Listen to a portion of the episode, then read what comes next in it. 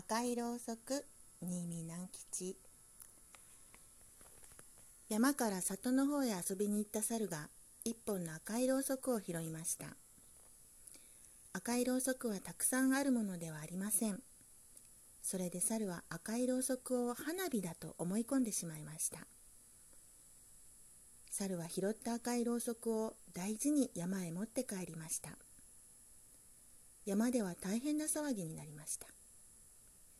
何しろ花火などというものは鹿にしても獅子にしてもうさぎにしても亀にしてもイタチにしてもタヌキにしても狐にしてもまだ一度も見たことがありません。その花火を猿が拾ってきたというのであります。おお素晴らしい。これは素敵なものだ。鹿や獅子やうさぎや亀やイタチやタヌキやキツネが押し合いへし合いして赤いろうそくを覗きました。すると猿が「危ない危ない。そんなに近寄ってはいけない。爆発するから」と言いました。みんなは驚いて尻込みしました。そこで猿は花火というものがどんなに大きな音をして飛び出すかそしてどんなに美しく空に広がるかみんなに話して聞かせました。そんなに美しいものなら見たいものだとみんなは思いました。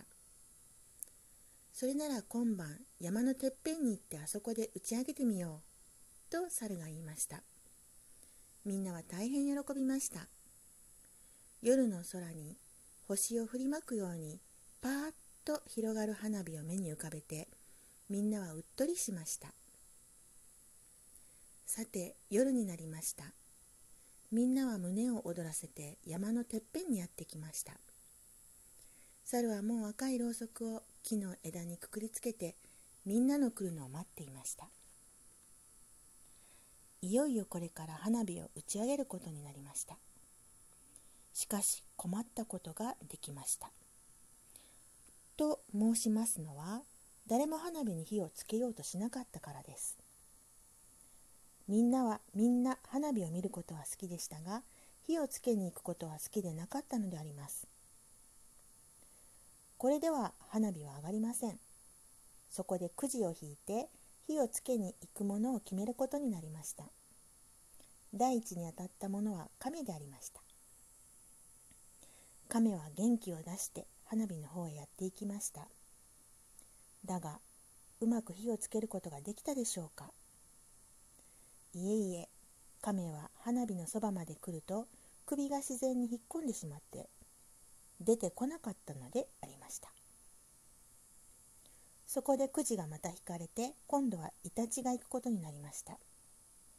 イタチは亀よりは幾分増しでしたというのは首を引っ込めてしまわなかったからであります。しかしイタチはひどい金眼でありました。だからろうそくの周りをキョロキョロとうろついているばかりでありました。